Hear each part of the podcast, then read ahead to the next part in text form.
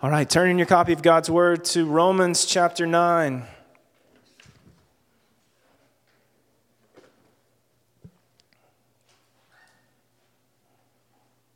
You know, many people live on a perpetual roller coaster when it comes to faith.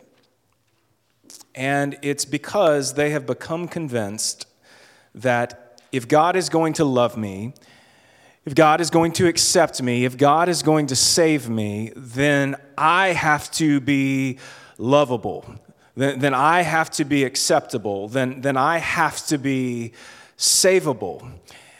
And, and people that think this way have tragically bought into what is essentially a false gospel called moralism. Moralism basically says that as long as you obey the rules, God will love you. Or as long as you're a good boy or girl, God will accept you. Or as long as you are worth saving, then God will save you.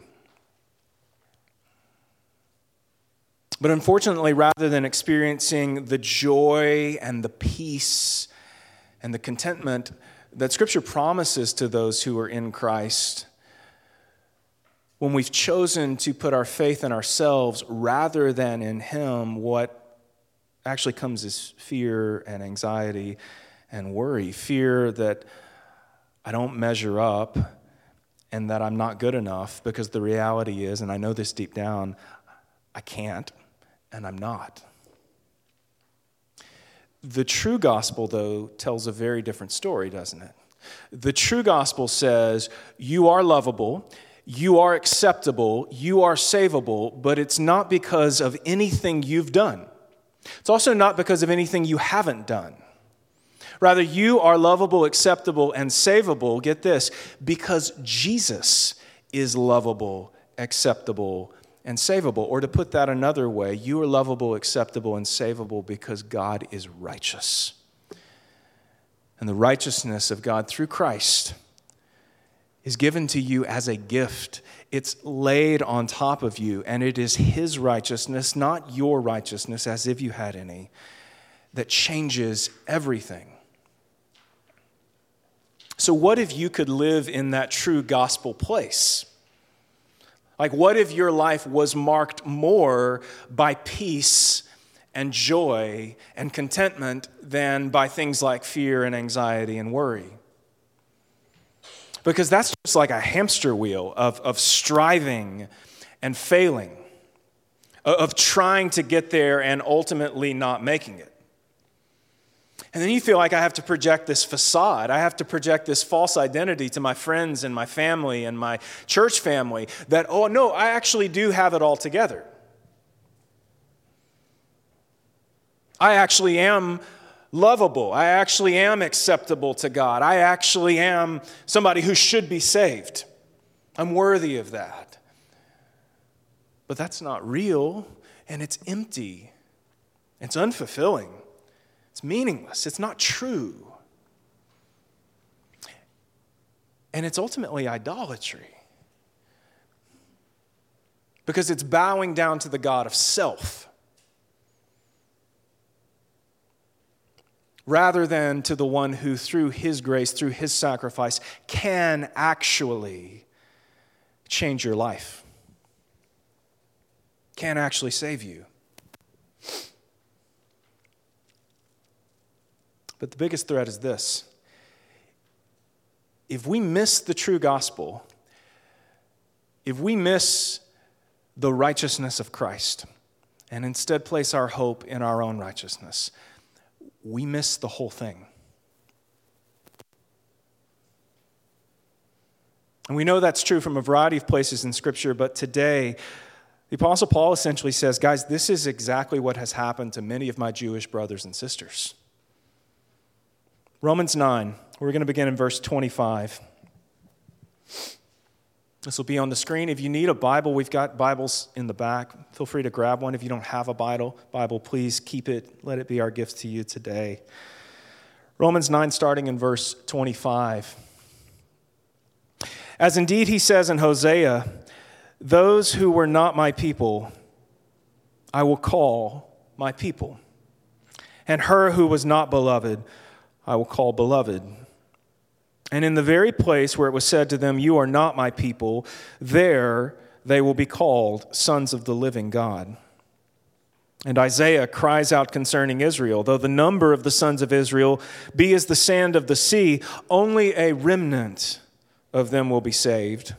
For the Lord will carry out his sentence upon the earth fully and without delay. And as Isaiah predicted, if the Lord of hosts had not left us offspring, we would have been like Sodom and become like Gomorrah. What shall we say then? That Gentiles who did not pursue righteousness have attained it? That is a righteousness that is by faith. But that Israel, who pursued a law that would lead to righteousness, did not succeed in reaching that law? Why? Because they didn't pursue it by faith, but as if it were based on works. They have stumbled over the stumbling stone, as it is written Behold, I am laying in Zion a stone of stumbling and a rock of offense, and whoever believes in him will not be put to shame. Brothers, my heart's desire and prayer to God for them is that they may be saved. For I bear them witness that they have a zeal for God, but not according to knowledge. For being ignorant of the righteousness of God and seeking to establish their own they did not submit to God's righteousness. For Christ is the end of the law for righteousness to everyone who believes. This is the word of the Lord. Throughout Romans 9, Paul has been seeking to answer a central question, which is if Jesus is the true Messiah, if this is really him, the one long foretold by the Jewish prophets to be coming from the royal lineage of King David, why is it that so many Jews don't believe it? And yet, so many Gentiles who knew nothing of prophecies and covenants and laws do believe it. If all this is true, then, then what's happening here? And Paul's answered this question in a variety of ways thus far, but the thrust of his answers has been this God is sovereign. God is sovereign. God is not out of control. The things that are happening, while they may grieve him, are not surprises to him. He is all powerful, and his will, as we've said, will be done. We don't always understand his will, we don't always see it fully, but it won't be thwarted. Our decisions don't change his will. Our lack of willingness to go along with him does not change his will. Our gospel reading this morning, the father that wants his sons to go into the vineyard and work, their decisions don't change his desire for them to go into the vineyard and work.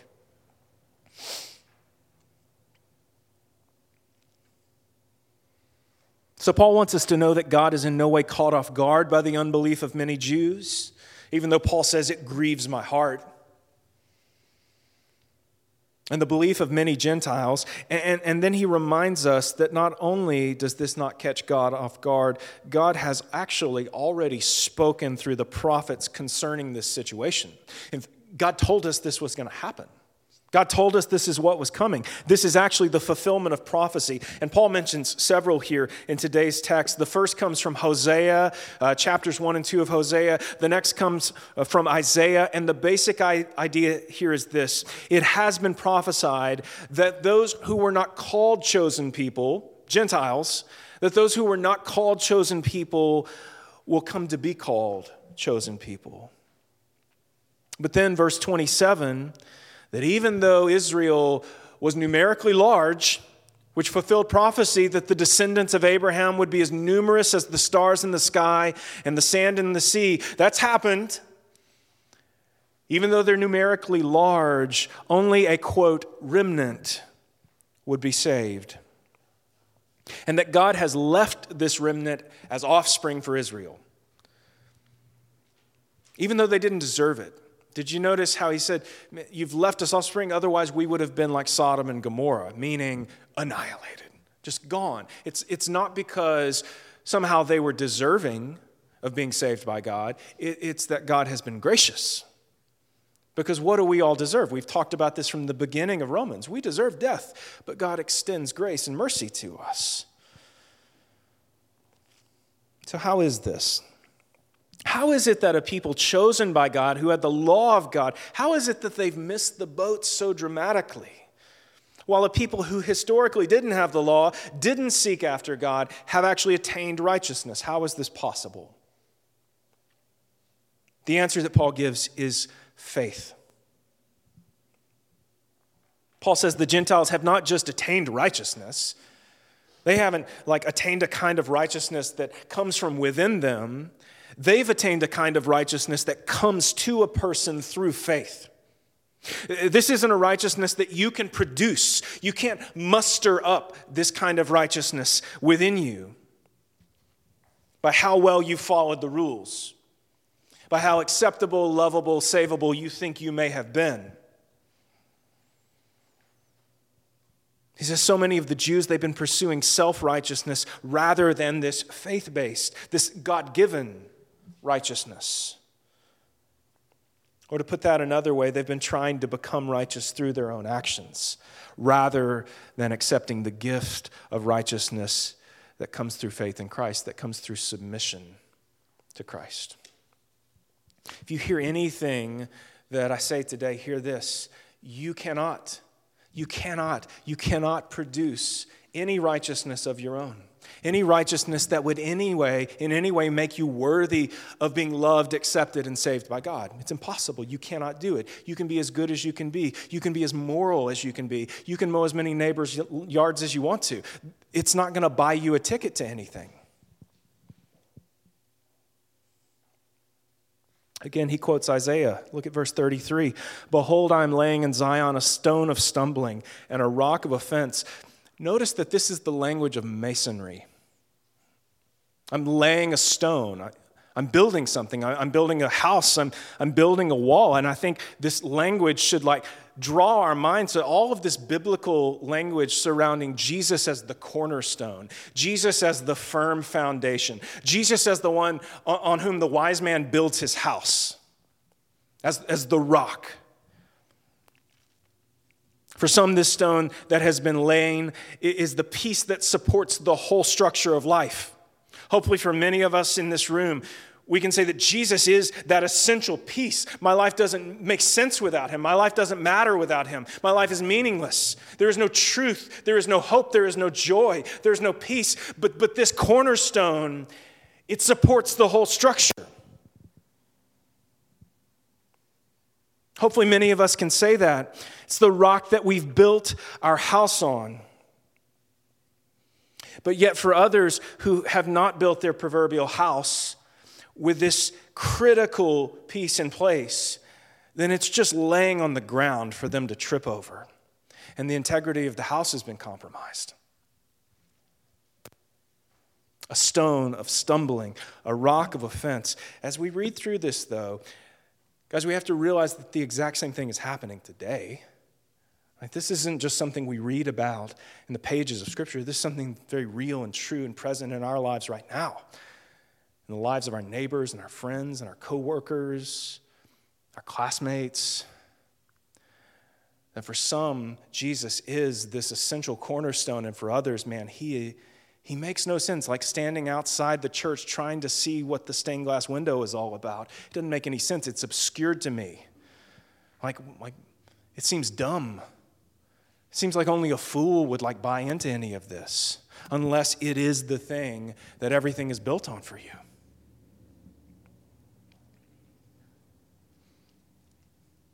For some, he is the cornerstone. For others, he is the stumbling stone.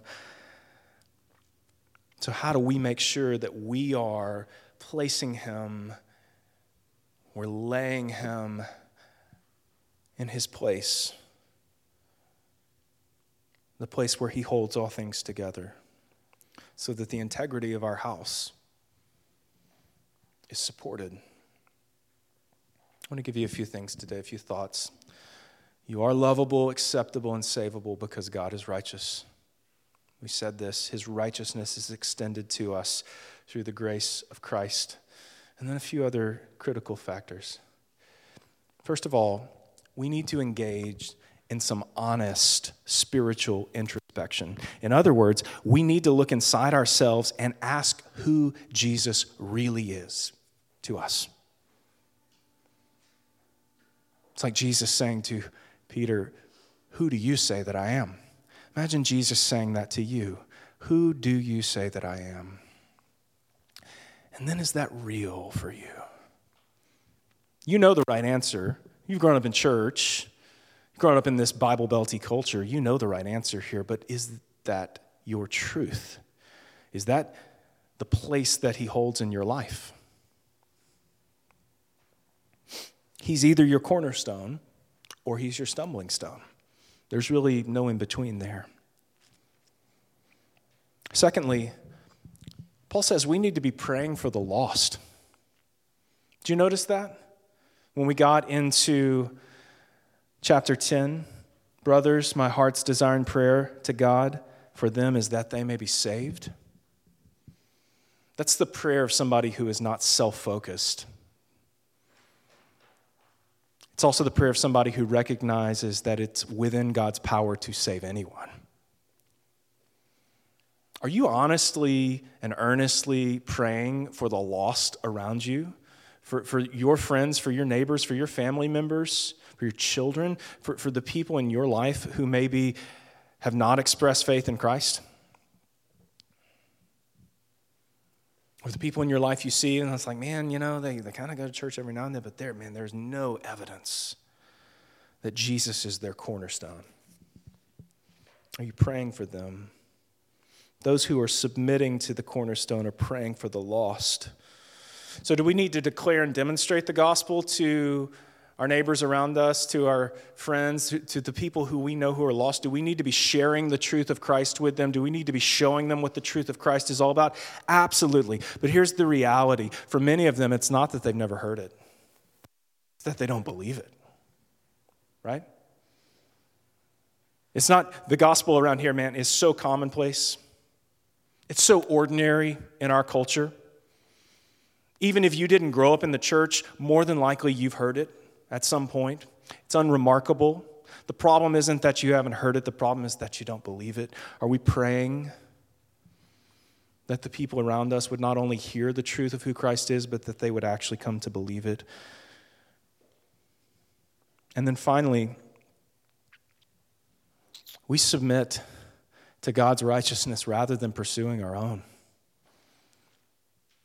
Paul says that's the whole problem here. That's what I'm praying for ultimately. For I bear them witness, they have a zeal for God. Man, it, it seems like they're really religious, right? They've got all these rituals, they've got all these holidays. I mean, Paul was a Jew, he knew. There's all of this activity going on.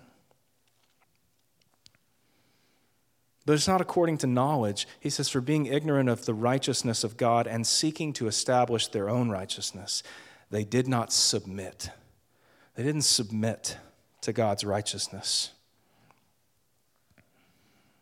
I think a key to this is found in verse 4 of chapter 10. For Christ is the end of the law for righteousness to everyone who believes. For Christ is the end of the law for righteousness to everyone who believes. In other words, it's not about you following a written code. It's not about you obeying the rules anymore. It's about you following a person. It's about making Jesus the orienting center of your life. Seeking to learn him as his disciple so that you might emulate him so that you might put his ways into practice in your life. Submitting to him. Not my will, but your will be done.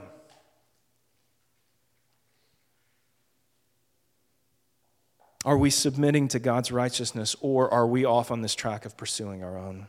Submitting to Him, by the way, doesn't simply mean obeying Him. It also means emulating Him, like I said. It also means giving Him what we have. It also means giving him what we have because whatever you have is ultimately from him. Think about the parable of the talents for a moment. Do you remember this parable? There's a master, a landowner. He calls three of his servants to himself. He gives them each a different portion of money, and then he tells them, I want you to go. I want you to buy and sell and trade with these resources that I've given you. And, and then I'm going to come back and I want to see what kind of return has come on those things. And, and The same thing is true with everything that you have in your life. Just like that master called his servants to himself and then gave them these resources, everything that you have is something God has given to you. So are you going to be surprised when he says, Now I want you to give that back? I want you to use that in the way that I'm telling you to use it. When you submit to someone, you lay it all on the table. You say, Everything that I have is yours. Remember the story of Abraham and Isaac? Abraham finally has a son by his wife Sarah.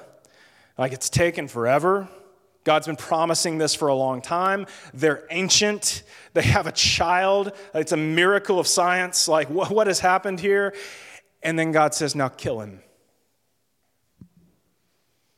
A lot of people read that story and go, well, God, it's just proof God's just arbitrary and capricious. This doesn't make any sense. But the reality is, is that this is a story about submission. Will you give God back what he has given to you because it's his anyway? It was his all along. And yet we think, no, it's mine. It's mine. This is my child. When we don't submit what we have, though, our actions are saying ultimately, well, I don't trust you.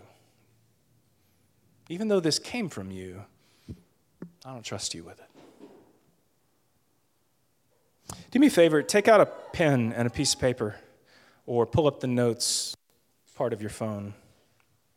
I want you I want you to write down one thing that comes to mind as we talk through the things we have in our lives, what's something that comes to your mind that you go, man, that's something I, I just have not fully submitted to God? I want you to just write that down. And by the way, for most of us, myself included, this should be really easy because chances are there's a myriad of things in your life. One of the things we say all the time is that we are all unbelievers on some level, right? There are all ways in which we struggle to trust. There are all ways in which we struggle to believe. None of us have perfectly submitted the whole of our lives to Christ. What's something that comes to your mind when we talk about submitting what you have that you go, man, that's just not, I don't want to, or I haven't? Could be a talent or a gift that God's given you, and you're just not using it for His purposes. Could be material things that He's given you, and rather than using them for His glory, you've used them to increase your own sense of comfort or security. It could be an addiction that you have, but you like it. It could be your home. And you're just unwilling to be hospitable, to extend the love and mercy of Christ through the place where you live. It could be something in your bank account, it could be any number of things. What is it for you? What comes to mind for you? For Abraham, it was his son. And the ultimate act of submission on Abraham's part is also this ultimate step of faith. As he bound Isaac, as he laid him on the altar, and then it, as he raised the knife above him, in that moment, Abraham was saying, God, everything I have, everything I am is yours. It's yours. Paul said in Romans 4 that Abraham's faith was credited to him as righteousness. Not because Abraham was good enough or moral enough, not because he had produced righteousness of his own. He certainly did some sketchy things in his life, but his faith ultimately was not in himself. His faith was not in himself.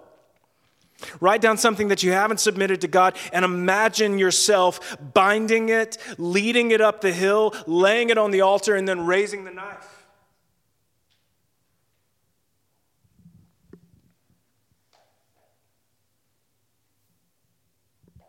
You are lovable, you are acceptable, you are worth saving because God is righteous.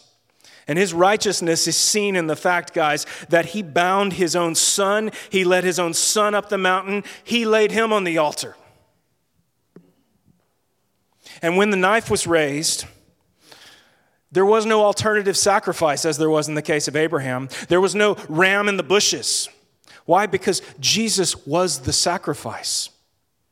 Jesus, in the words of Isaiah, was the one who was crushed for our iniquities. He was the one who was pierced for our transgressions. And listen, by his what? Wounds. By his wounds, we are healed. We give everything because we serve a God who has given everything.